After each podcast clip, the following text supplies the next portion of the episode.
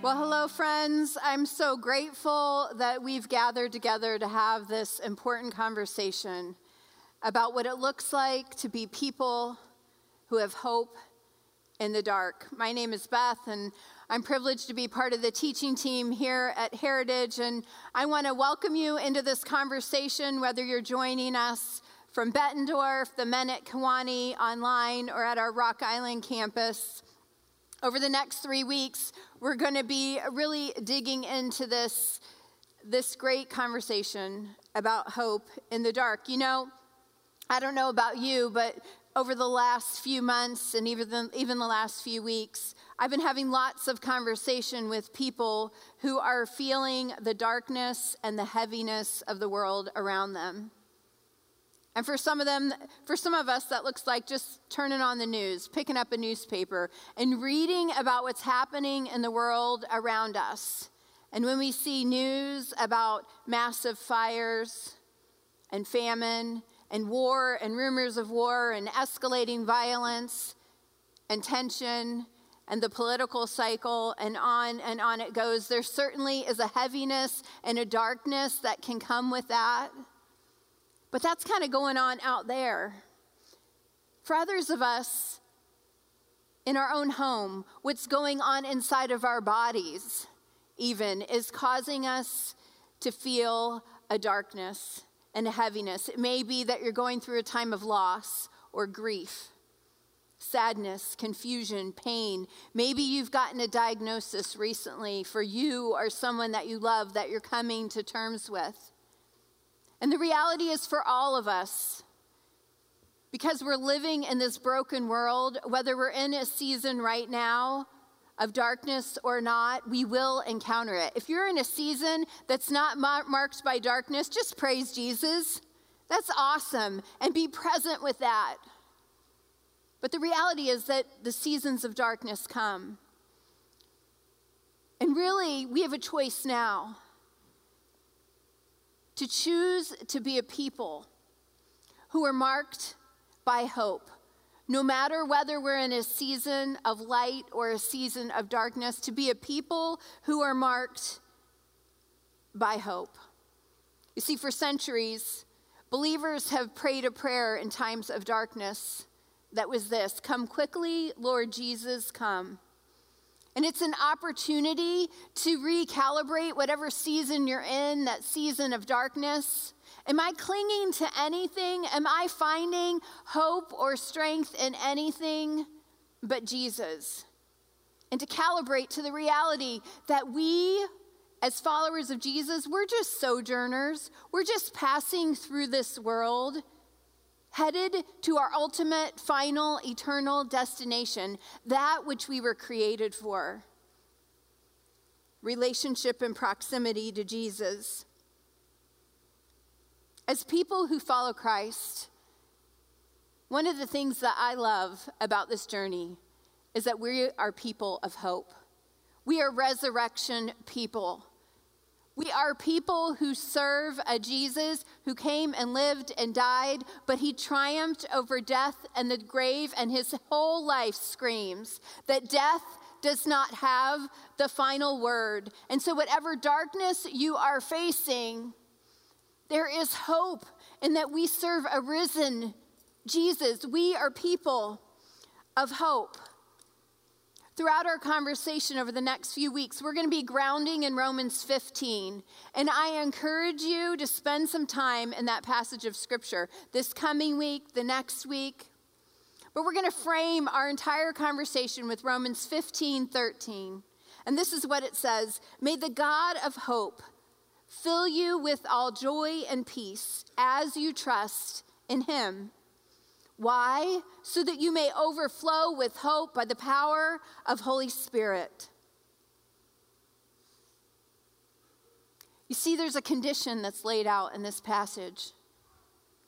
There's a connection between trusting God and experiencing hope. It says, as you trust in him, you will experience hope. Not just a little bit of hope. But as you trust in him, you will experience hope and joy and peace and love that doesn't just fill us, but makes us have a full and overflowing life. Pastor Sean preached a great sermon last weekend talking about the difference between a filled life and a full life. And the invitation before us is to be a people that are not just filled with hope, but full of hope, overflowing. I believe that if we were a people who lived lives that were marked by overflowing hope, the people around us would be amazed because they would look at the circumstances, they would look at the darkness, they would look at the things that we're confronting, and they would say, man, there's no reason that they should have hope overflowing like that. What is going on with them? This is what the scripture talks about. When it says, always be ready to give a reason for the hope that is within you, it's assuming that people can see the hope that is within you. And our invitation is to live in that space of hope as we trust in him. But here's where I think we get messed up in this journey. I think we tr- we struggle with trusting God. And I think part of our struggle in that, it's because we don't know him. We know about him, but we don't know him. You see, scripture unfolds for us who the Godhead is, the Trinity. God the Father, Jesus the Son, Holy Spirit. All of the pages are open for us to understand this beautiful dance, this beautiful community that they exist in. And I think for many of us, we look at Jesus and we're like, okay, the Jesus thing, I get that, red letter words of Jesus. Jesus came, he died. He died for me. He must love me. And so we get the Jesus part. And Holy Spirit, we're like, all right, I'm curious about that. Jesus left, Holy Spirit's here. That seems generally positive and that's good. But I think that we get hung up with hope. We want hope. But we struggle with trusting God because a lot of us are walking around resenting God. We're mad at God. We're disappointed in God. We're confused about what God is doing or not doing. And we judge our relationship with God and what he's doing for us and how he loves us by what is happening in our life. And the reality is our relationship with God has got to be rooted in what? In who he is. Not just looking at the things that are happening around us. This is the invitation for us to walk hope in the dark. We're going to look at Isaiah forty-five together. The book of Isaiah is one of my favorite books of the Bible. It, it just screams Christ. It's the prophet Isaiah, and it's the voice of God so many times that's pointing to Christ. But there's a refrain that occurs in Isaiah, and we see it especially in Isaiah forty-five. And this is the phrase, I am the Lord, and there is no other. And I think for many of us, the secret for us of actually being able to experience hope in the dark is settling in our hearts that he is God, we are not. And there is no other. Let's read together Isaiah forty-five, starting in verse six b. So all the world from east to west will know there is no other God. I am the Lord, and there is no other. I create the light and make the darkness.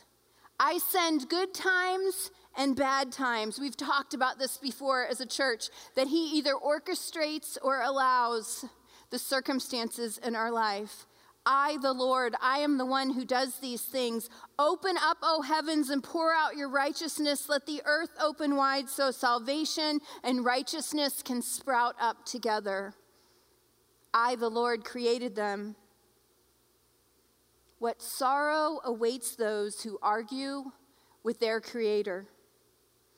Does a clay pot argue with its maker?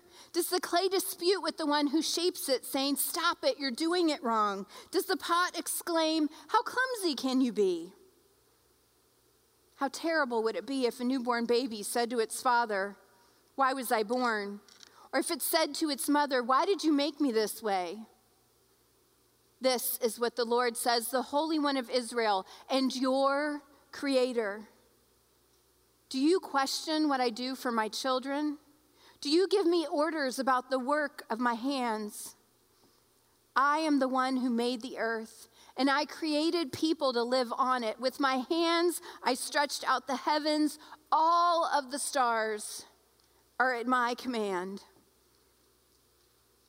He is the Lord, and there is no other. So how do we stand strong in hope? I think this gets to our, our identity, our being. We've got to settle who we are in relationship to God. And I think we come at this question with really one of two postures. I think there's a large group of us that approach God and we struggle fundamentally with believing that we're lovable, that we're worthy, and that, and that he actually does love us. And so we're judging what's happening around us in that basic struggle of, could he really love me? I think there's another group of us that approach God and we struggle with this question. God, can I depend on you? Can I really trust you? And that kind of gets to the gets to the really the tension around control. And I think I think we need to know what our primary struggle is with God. Is it around lovability or is it around trust and control? Because that helps us to unlock part of our identity that we need to come to peace with in our relationship with God. So how do we stand strong in hope? We've got to know God. And we know God by relating to God through Jesus and anchoring in Holy Spirit. This is that Trinity that we're invited to relate to. But specifically, knowing God. Again, I think we, we connect on the Jesus plane more readily, and Holy Spirit we're at least willing to lean into. But knowing God, a lot of us, I think God has felt maybe distant, mysterious, and we haven't leaned in to knowing him. Psalm ninety-one assures us in verse fourteen that he wants us to know him, and he wants us to know him by name. One of the ways that we get to know God is we cultivate our prayer life. We spend time in the presence of God, talking, listening, being silent, being present with. We invest the time in the relationships that we care about in a conversation. And so we've got to do it. There's no shortcut to that. Another thing that we need to do, another practice that we need to engage in to stand strong in hope is to root ourselves in Scripture. This is absolutely vital to our survival in the darkness, to withstanding the storms and the challenges that will come in life. You know, one of the things that I do at the beginning of every year, and I try to start this before the year actually changes, is just to, to start spending time with Holy Spirit and saying, is there a word that you have for me in this coming year that you want to stretch me in, that you want to challenge me with, that you want to mold and shape me as clay into? And for years and years and years now, he's been really faithful to, to give me a word to kind of just keep in front of me. But another practice that I've engaged with at the end of the year is to look back on my journey with God and to see what is a name of God that he has demonstrated to me consistently over the last year. Because God wants to be known by name. There are names for Jesus, Jesus the Good Shepherd, the Vine. Um, and I think, again, we are, we're more familiar and maybe more comfortable with those. Holy Spirit is our comforter and our guide. But the names of God, such a powerful way to know God more personally, to understand the character of who God is. These are some of the names of God that have been really precious to me in my journey with him. El Roy, the God who sees us. God shows up to a Gentile in Genesis who's been abandoned and abused, left with a child, It's a woman. No, it makes no sense. It's crazy that God would be so good and so personal to show up in a space with her and say, Hagar, I am El Roy. I am the God who sees you. That has been a comfort to me in so many seasons of life, in so much darkness, where it felt like what was happening was invisible to the people around me. And that God himself could have intervened, but didn't. And so I've struggled to know, God, where were you? Because if you'd really seen this, how come you didn't do anything? And he's allowed me to rest in this truth that he is the Lord and there is no other. And he has brought the good times and the bad times, and he sees all of them. God sees you. He is Emmanuel. He is God with us. He is Jehovah Rapha. He is the God who heals us. He is El Shaddai, Lord God Almighty, Most High. He's Jehovah Jireh, the God who provides. He's Jehovah Nisi. He's the God who goes before us. He is your miracle. He is your banner. He is your covering. I encourage you, if you've never looked at God in this way, it's a way to break down this whole like God, which feels so big, into a personal, intimate connection. I encourage you to grab hold of one of these. Ask God to demonstrate himself, to be that for you in whatever season, whatever darkness you're facing. You know, when we don't trust God, we're going to struggle with hope. And our supply of hope will always be finite. Our hope will run out if it is not anchored in God's faithfulness, in his sovereignty, in his character, in his love. There's a great song out by Alyssa Turner. It's called Miracle or Not. She struggled with chronic illness and the loss of an infant son, and, and her her whole album, just, if you're if you're needing hope in the dark, I encourage you to go to iTunes somewhere, Spotify, download this. But this is a, a phrase from that song. It says, I know you love me, miracle or not.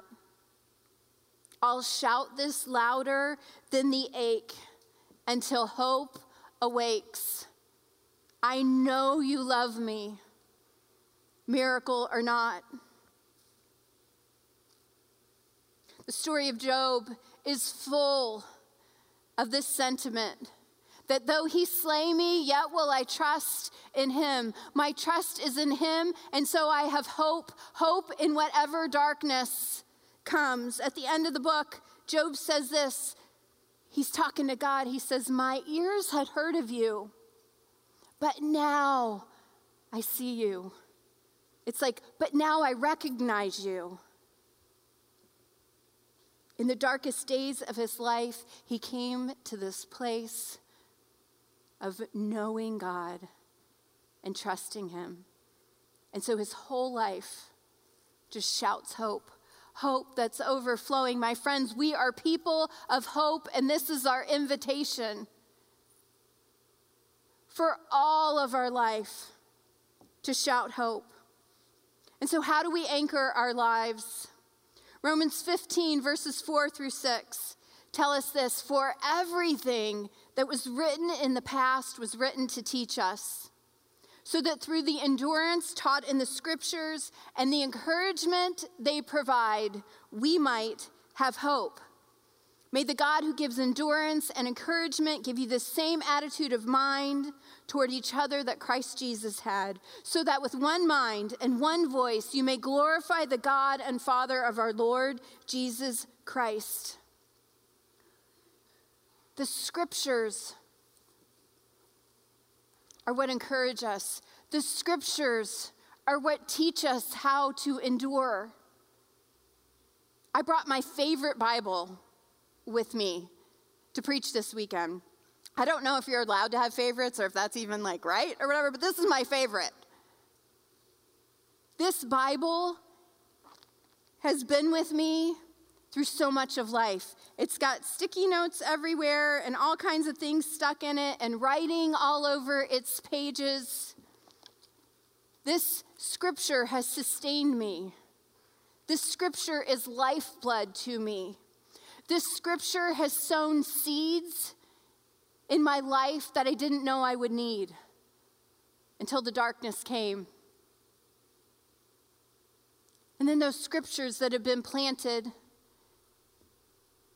and taken root began to bloom inside my life in some of the darkest moments.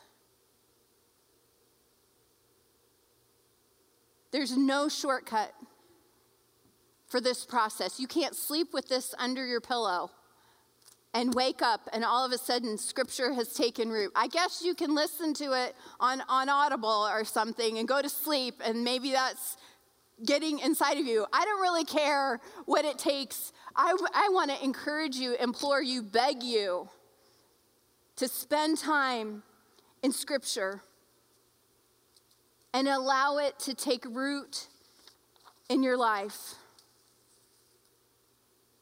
Because all scripture is God-breathed. It is inspired by God. It teaches us what is true and makes us realize what's wrong in our lives. It corrects us when we're wrong. It teaches us to do what is right. And God uses scripture to prepare and equip his people to do every good work.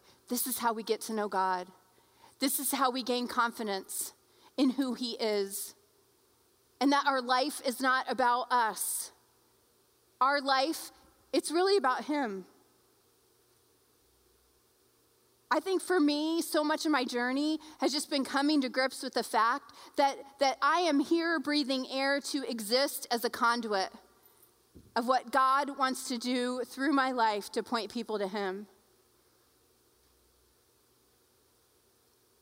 But that means we've got to get over ourselves and say, he is the Lord, and there is no other. So how do we stay active in a troubled world? There's an invitation to not just stand strong and be, but to actually engage in the world around us. For many of us, when we see, you know, war, rumors of war, when we see violence happening, when we see things happening around us, or we've got something going on personally, what we want to do is we want to retreat. And we want to conserve our resources, and we want to build a bunker, and we want to survive, and we want to tie a knot and hang on, and we want to just kind of hunker down. But there's an invitation from God to join him and the work that he's doing in the world around us, and to engage in the good work that he has for us to do. And so how do we do this? We've got to choose it. It won't just happen.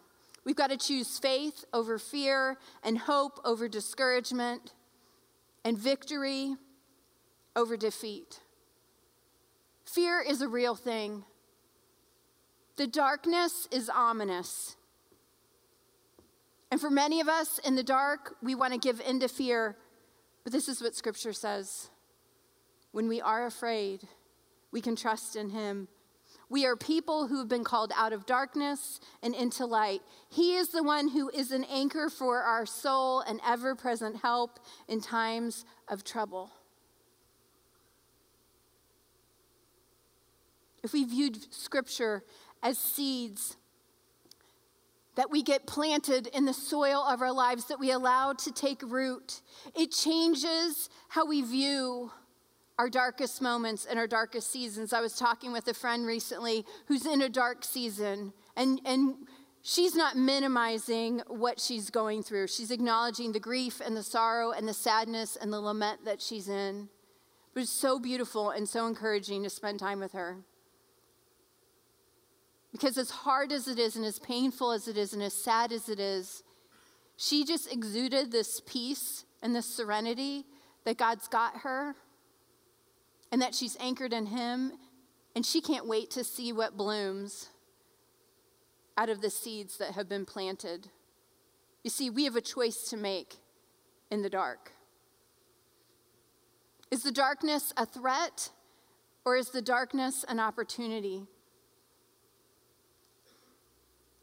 You know, in the days to come, I think there may be more darkness ahead of us. For one, it's a political cycle. twenty twenty is going to be challenging. There is darkness to come. But my friends, the dark is where the people of God can shine the brightest. Is the darkness a threat or is it an opportunity?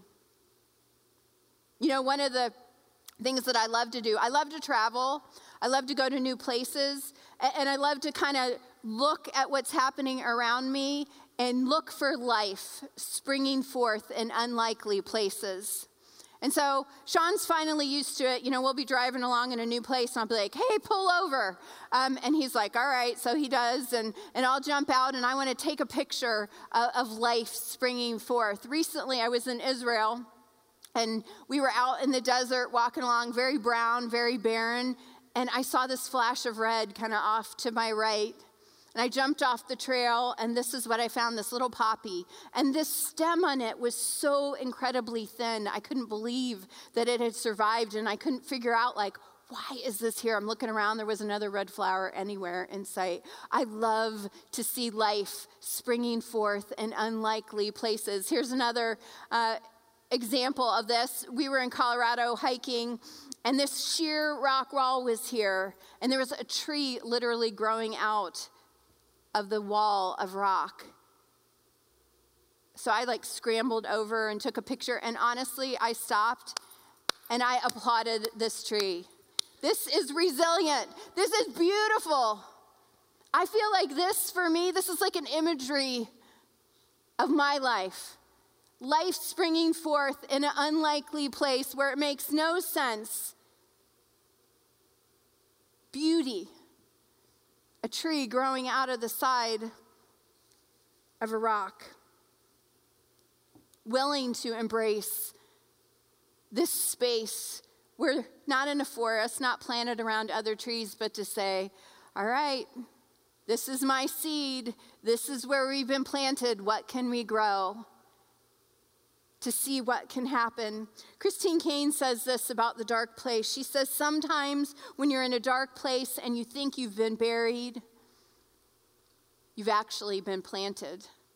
And I think we have a choice to make. In the darkness, do we view it as being buried, or are we willing to change our lens and see the opportunity there is in it to actually be planted? I don't know if you've been paying attention to the news at all and been watching what's happening in Australia, uh, but it's it's pretty staggering, uh, the fires that have been happening over there. And I recently saw this image where they it was like a satellite overhead, and it just looked like all of Australia was burning. And this has been going on for weeks now. Um, and I'm always, frankly, fascinated when it comes to disaster um, on a scale like that, and to watch what happens in the ecosystem that's being affected. And so it's been really amazing to hear the stories that are coming out of the fires. The people of Australia coming together. Firefighters, volunteer firefighters, leaving their jobs, working day after day after day. Medical professionals who treat people normally, turning themselves into veterinarians to help deal with the wildlife that have been just decimated. Hundreds of thousands of acres burned. Lots of property lost. Very few lives lost, which I think is a tribute to the Australian people and how they've worked together to rescue people and alert people and get ahead of things as much as they can. I was recently reading an article about what's been happening with the wildlife, and um, Kangaroo Island was an area that had been used to really bring a bunch of species back from the edge of extinction. And in just a matter of a few days, they, they've just lost thousands and thousands of animals. But as biologists and ecologists have, have looked at, at what animals survived and how did they survive and what's going on in the system, they came to realize something interesting about wombats. Wombats are the unsung heroes of these bushfires. You see, wombats build tunnels that go down up to one hundred fifty feet. And they're massive networks that they build. And it's allowed them to go deep enough to survive the fires. But what I really love about this story is the wombats know about their tunnels, and they know that this will work for them and they'll survive. But they have opened up the tunnels to all kinds of animals. And basically, if you're an animal that can fit in a wombat tunnel, you're welcome. You've experienced sanctuary. And so they found skinks and echidnas and wallabies and lizards and all kinds of things are now emerging from the devastation of the fires out of these wombat tunnels. Life finding a way and passing on that hope that you can go deep enough. You can go deep enough to survive the fire.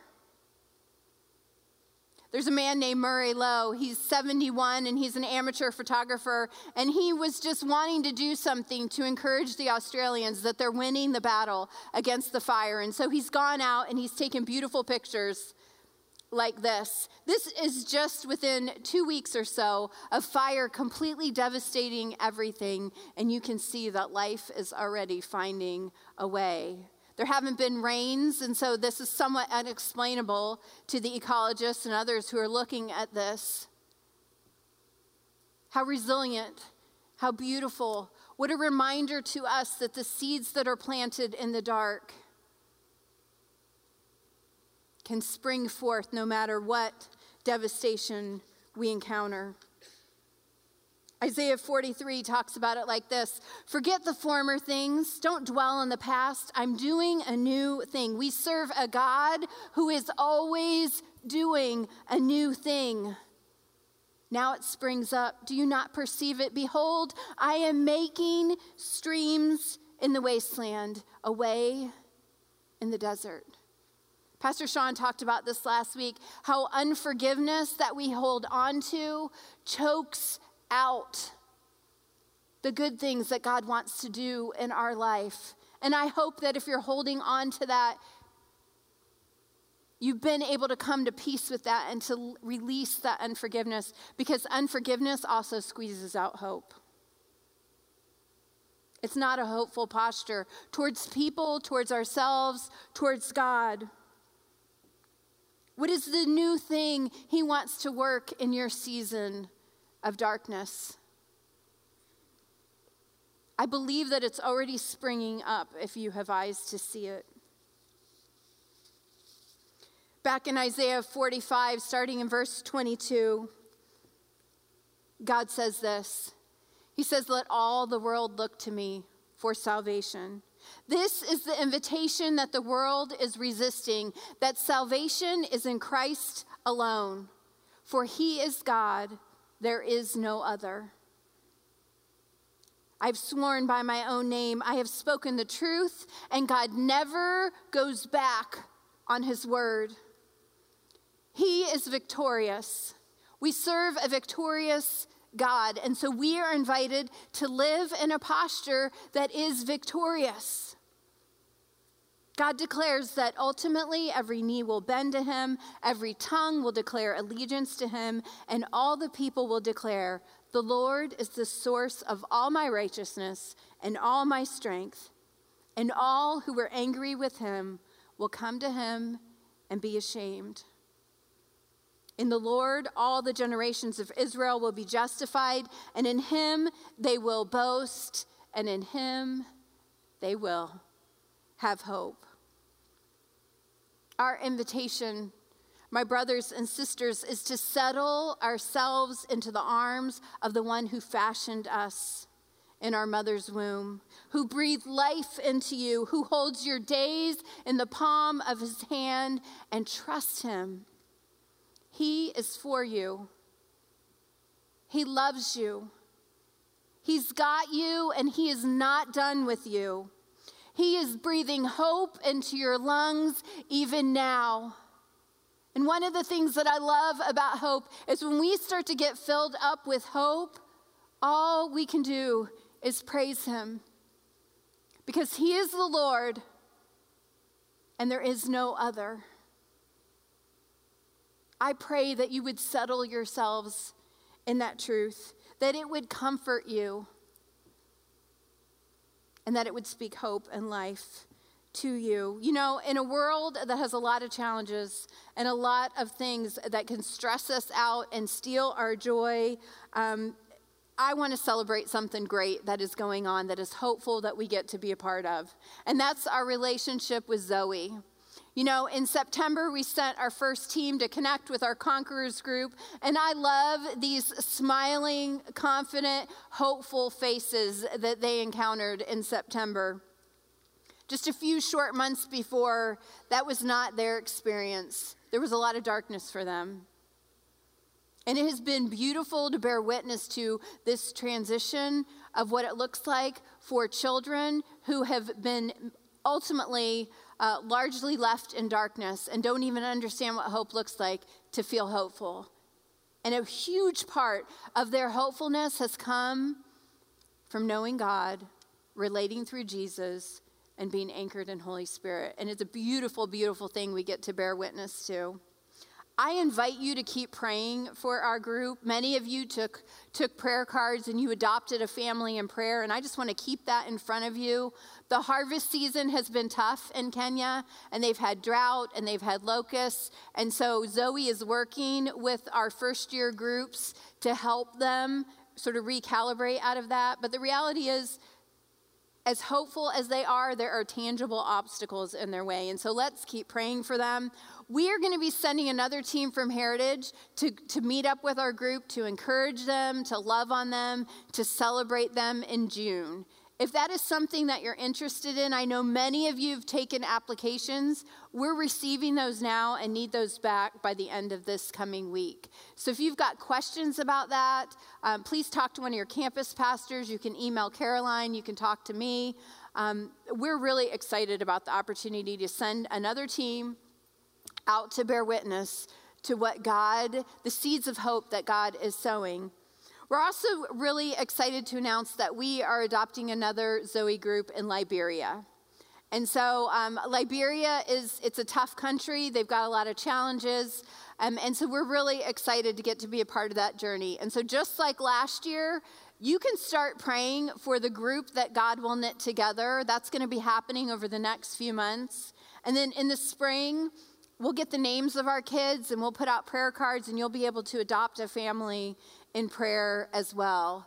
Um, I'm grateful for Zoe and how they just firmly believe that no matter what the soil might look like to the naked eye, whether that looks like a child that's been orphaned or abused or doesn't have resources, that hope is always possible because of Jesus. And so it's a beautiful thing that we get to continue to come alongside and encourage each other with. Um, but I want to pray for us now, because I realize that for many of us, the darkness, it just feels pressing. And so I'm just going to pray hope and peace and joy and love over us. Let's pray together. Father, El Roy, El Shaddai, Jehovah Jireh, how grateful we are that we can know you, that you want to be known, that you want to have relationship with us.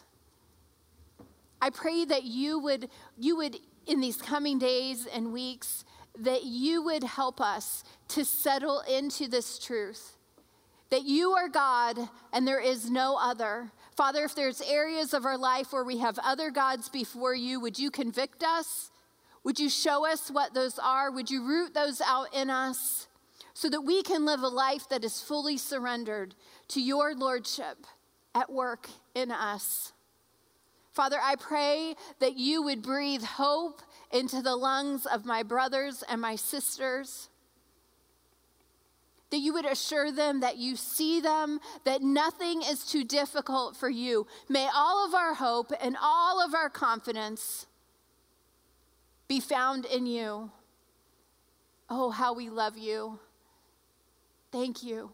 Thank you for loving us, for being a God that we can depend on. We pray all of this in the name of Jesus. Amen.